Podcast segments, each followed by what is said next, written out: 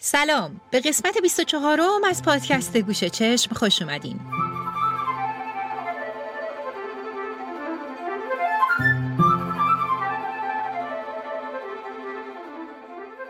چهار قسمت اول از فصل دوم رو به لالایی ها پرداختیم و چهار قسمت دوم رو به موسیقی کلاسیک برای کودکان که در همین قسمت با گفتاری درباره قطعات آموزشی کلاسیک تموم میشه و میریم سراغ موسیقی پاپ در محصولات کودکانه. سولماز نراقی هستم و اینجا گوشه چشمه.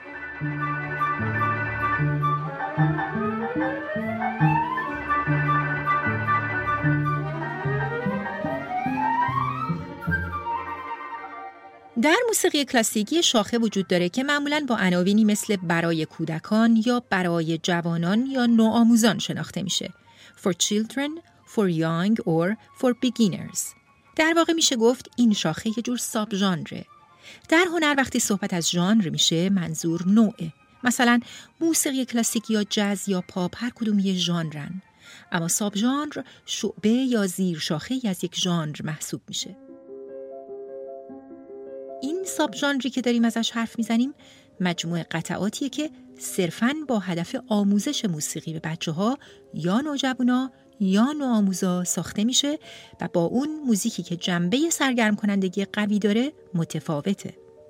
ویژگیش هم اینه که ضمن سادگی مرحله به مرحله فنون موسیقایی پیچیده تر و کامل تری رو به نمایش میذاره، چون اساساً قطعاتیه برای ارتقای مهارت‌های اجرایی موسیقی در کودکان و نوآموزان. موزیسین‌های بزرگی که تلاش کردند چنین قطعاتی بسازند کم نبودند و بنابراین قبل از اینکه چیزی به عنوان موسیقی کودک در جهان شکل بگیره، یه فور چیلدرنی وجود داشته که ممکنه خیلی شبیه این چیزی که امروز بهش میگیم موسیقی کودک نباشه، اما هم اسمش برای کودکانه و هم رسمش.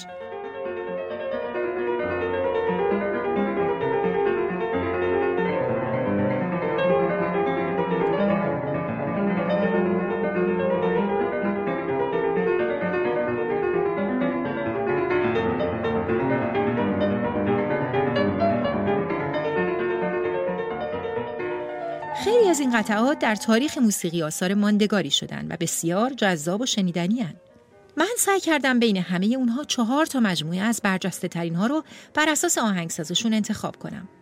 مجموعه های یوهان سباستین باخ، کلود دبوسی، بلا بارتوک و بنجامین بریتن. یادآوری میکنم که این آثار نه مثل اون دسته اول از قطعات کلاسیک که برای کودکان ساخته نشدن اما کاربرد کودکانه دارن اتفاقیه و نه به اندازه پیتر و گرگ یا کارناوال حیوانات که اصلاً برای بچه‌ها ساخته شدن سرگرم کننده است. با این حال سادگی دلپذیری توی این آثار هست که گاهی باعث شده براشون انیمیشن‌های کودکانه‌ای هم بسازن و کم کم در ردیف کلاسیک‌های کودکانه قرار بگیرن. از نابغه بزرگ موسیقی کلاسیک یوهان سباستین باخ شروع می‌کنیم. آهنگساز و نوازنده پیانو، ارگ و هارپسیکورد که در دورانی معروف به دوره باروک زندگی می‌کرد، یعنی اواخر قرن هفدهم تا نیمه اول قرن هجدهم میلادی.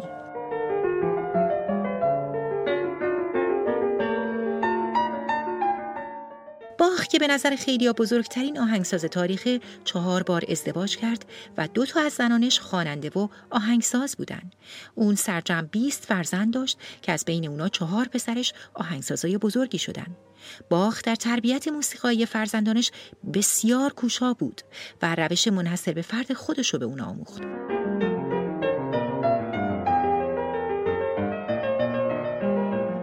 قطعات آموزشی که برای کودکان و نوآموزان نوشته در واقع اول برای بچه‌های خودش تهیه کرده بوده، ولی امروزه توی تمام امتحانات موسیقی جهان به عنوان مرجع استاندارد نوازندگی به کار میره. این آهنگساز آلمانی اولین کتاب از مجموعه معروف به کلایویه تعدیل یافته رو در سال هزار و هفتصد و بیست و دو برای آموزش به کودکان ساخت. کتاب دوم بیست سال بعد وقتی خودش در لایپزیگ زندگی می‌کرد بهش اضافه شد. کلایویه به کلید سیاه و سفید سازهایی مثل پیانو، ارگ کلیسا، هارپسیکورد و تمام سازهای مشابه اونا گفته میشه. باخ در کلایویه تعدیل شده از یه سیستمی استفاده کرده که اجازه میده همه نوت‌ها، حتی فواصلی که در سنت هارمونی موسیقی کلاسیک غربی ناهم آهنگ به شمار میان، یه جور هماهنگ و خوشتنین به گوش برسن.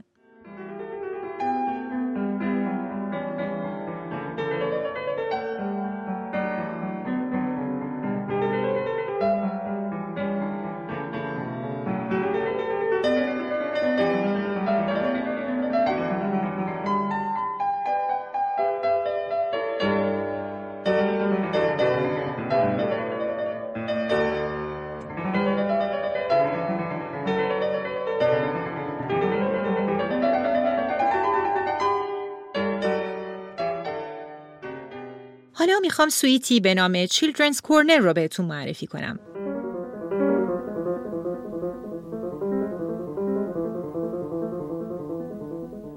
سویت به مجموعه قطعاتی میگن که اگرچه مستقلن اما به نحوی، حالا چه از لحاظ موضوعی چه موسیقایی، به هم مرتبط میشن. سویت فرمیه که از به هم پیوستن قطعات رقصی به وجود اومده در قرن چهاردهم.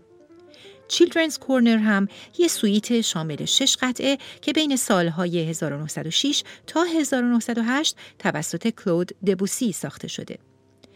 دبوسی این سویت رو به دخترش کلود اما معروف به چوچو تقدیم کرده، اونم وقتی چوچو سه ساله بوده. اسم این قطعات به ترتیب هست: گام‌هایی به سوی پارناسوس، لالایی جیمبو، سرنات برای عروسک، برف در حال رقصیدن است، چوپان کوچولو، کیک واک گالیواگ.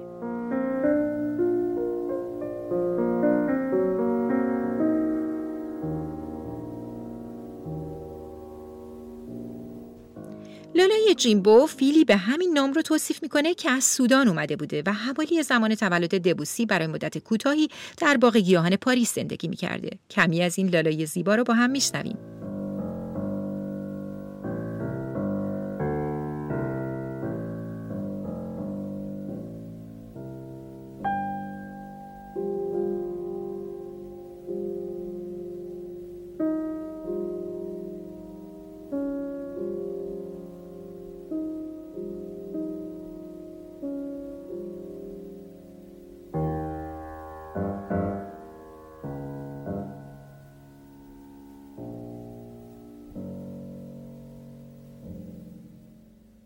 و اما سرناد برای عروسک.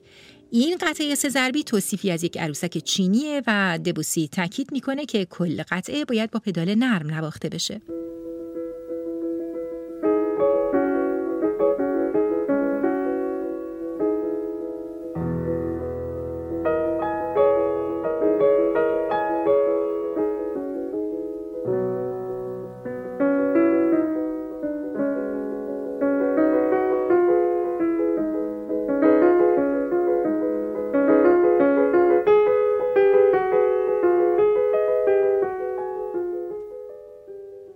کیک واک اسم یه رقصه. توی این رقص وقتی رقصنده به دقیق ترین شکلی حرکاتش رو اجرا کرد و توش موفق شد، برنده یه کیک میشه. این قطعه با سنکوپا و افکت‌های بانجو مانندش شبیه یه رگ تایمه. اگه یادتون نمونده رگ تایم چیه، برگردین و قسمت شانزده هم رو یه بار دیگه بشنوین.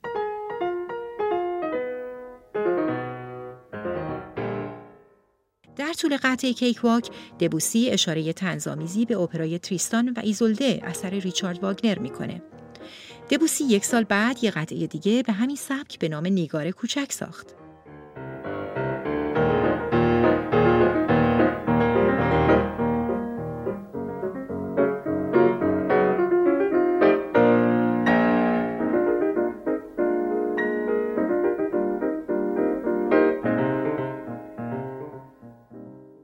حالا بریم و یه برای کودکان دیگه بشنویم که اونم مجموعی از قطعات کوتاه پیانوه و توسط بلا بارتوک در سالهای هزار و نهصد و هشت و هزار و نهصد و نه ساخته شده. شامل هشتاد و پنج قطعه که اول در چهار جلد منتشر شد. هر قطعه بر اساس یه آهنگ فولکلوره. یادتونه در قسمت پونزده هم که راجع به موسیقی فولکلور حرف زدیم، استفاده از فواصل موسیقی مجارستانی در آثار بلا بارتوک رو براتون مثال زدم؟ اون توی این مجموعه هم سراغ موزیک فولک رفته.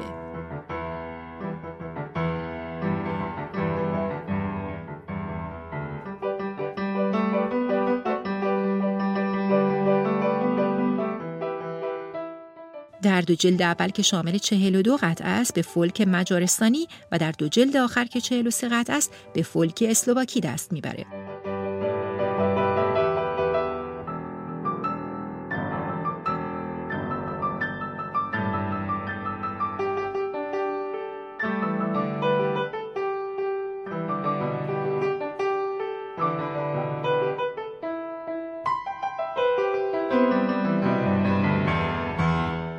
سال هزار و نهصد و چهل و پنج بارتوک این مجموعه رو اصلاح کرد و حاصلش این شد که الان روی هم هفتاد و نه قطعه است در دو جلد.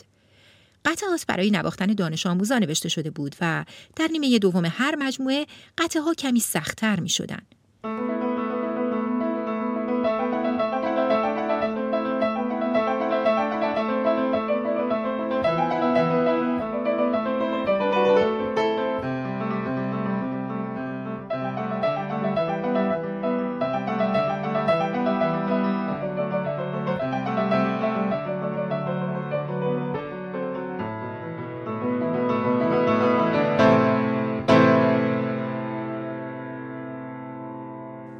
دوران مدرن بعضی از پیانیستای کنسرت شروع کردن به گنجوندن تعدادی از این قطعات توی اجراهای تکی یا رسیتالشون با پیانو، چون این قطعات جدا از جنبه‌های آموزشی ارزش موسیقایی بالایی دارن.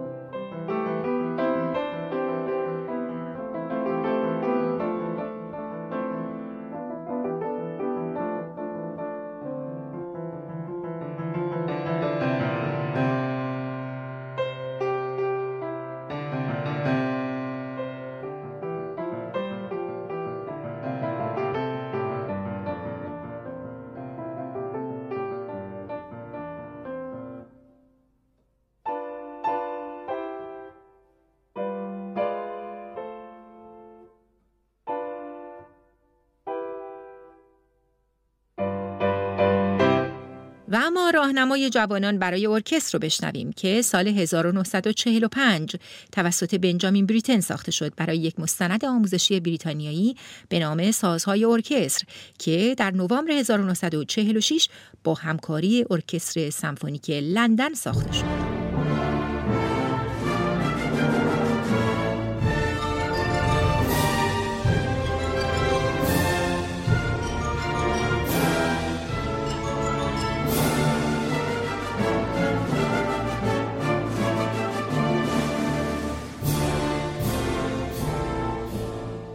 این اثر یکی از شناخته شده ترین قطعات آهنگسازشه و اغلب با دو اثر دیگه در تاریخ موسیقی مرتبط میدوننش، کارناوال حیوانات سنسان و پیتر و گرگ پروکوفیف.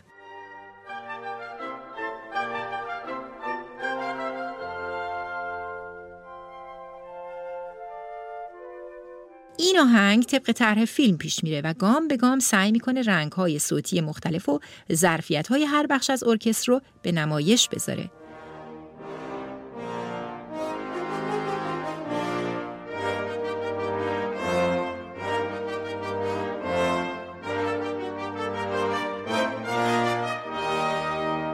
در مقدمه کل ارکستر اول تم اصلی رو میزنه، بعد هر کدوم از خانواده های اصلی سازهای ارکستر یکی یکی وارد صحنه میشن. اول بادی ها، بعد زهی ها، بعد برنجی ها و در نهایت سازهای کوبه ای.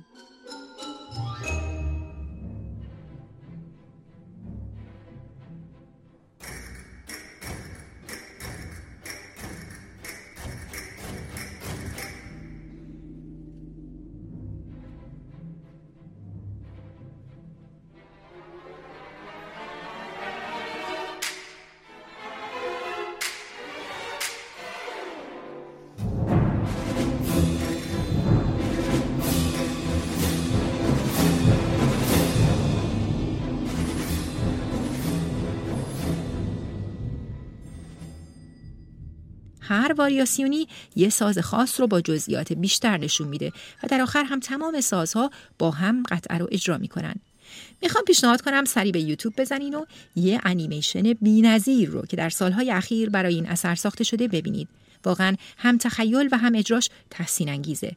اسم فیلم هست Red and the Kingdom of Sound و کارگردان و نویسندش فیل گوم. بریم تا در پایان کمی از موسیقی رو با هم بشنویم.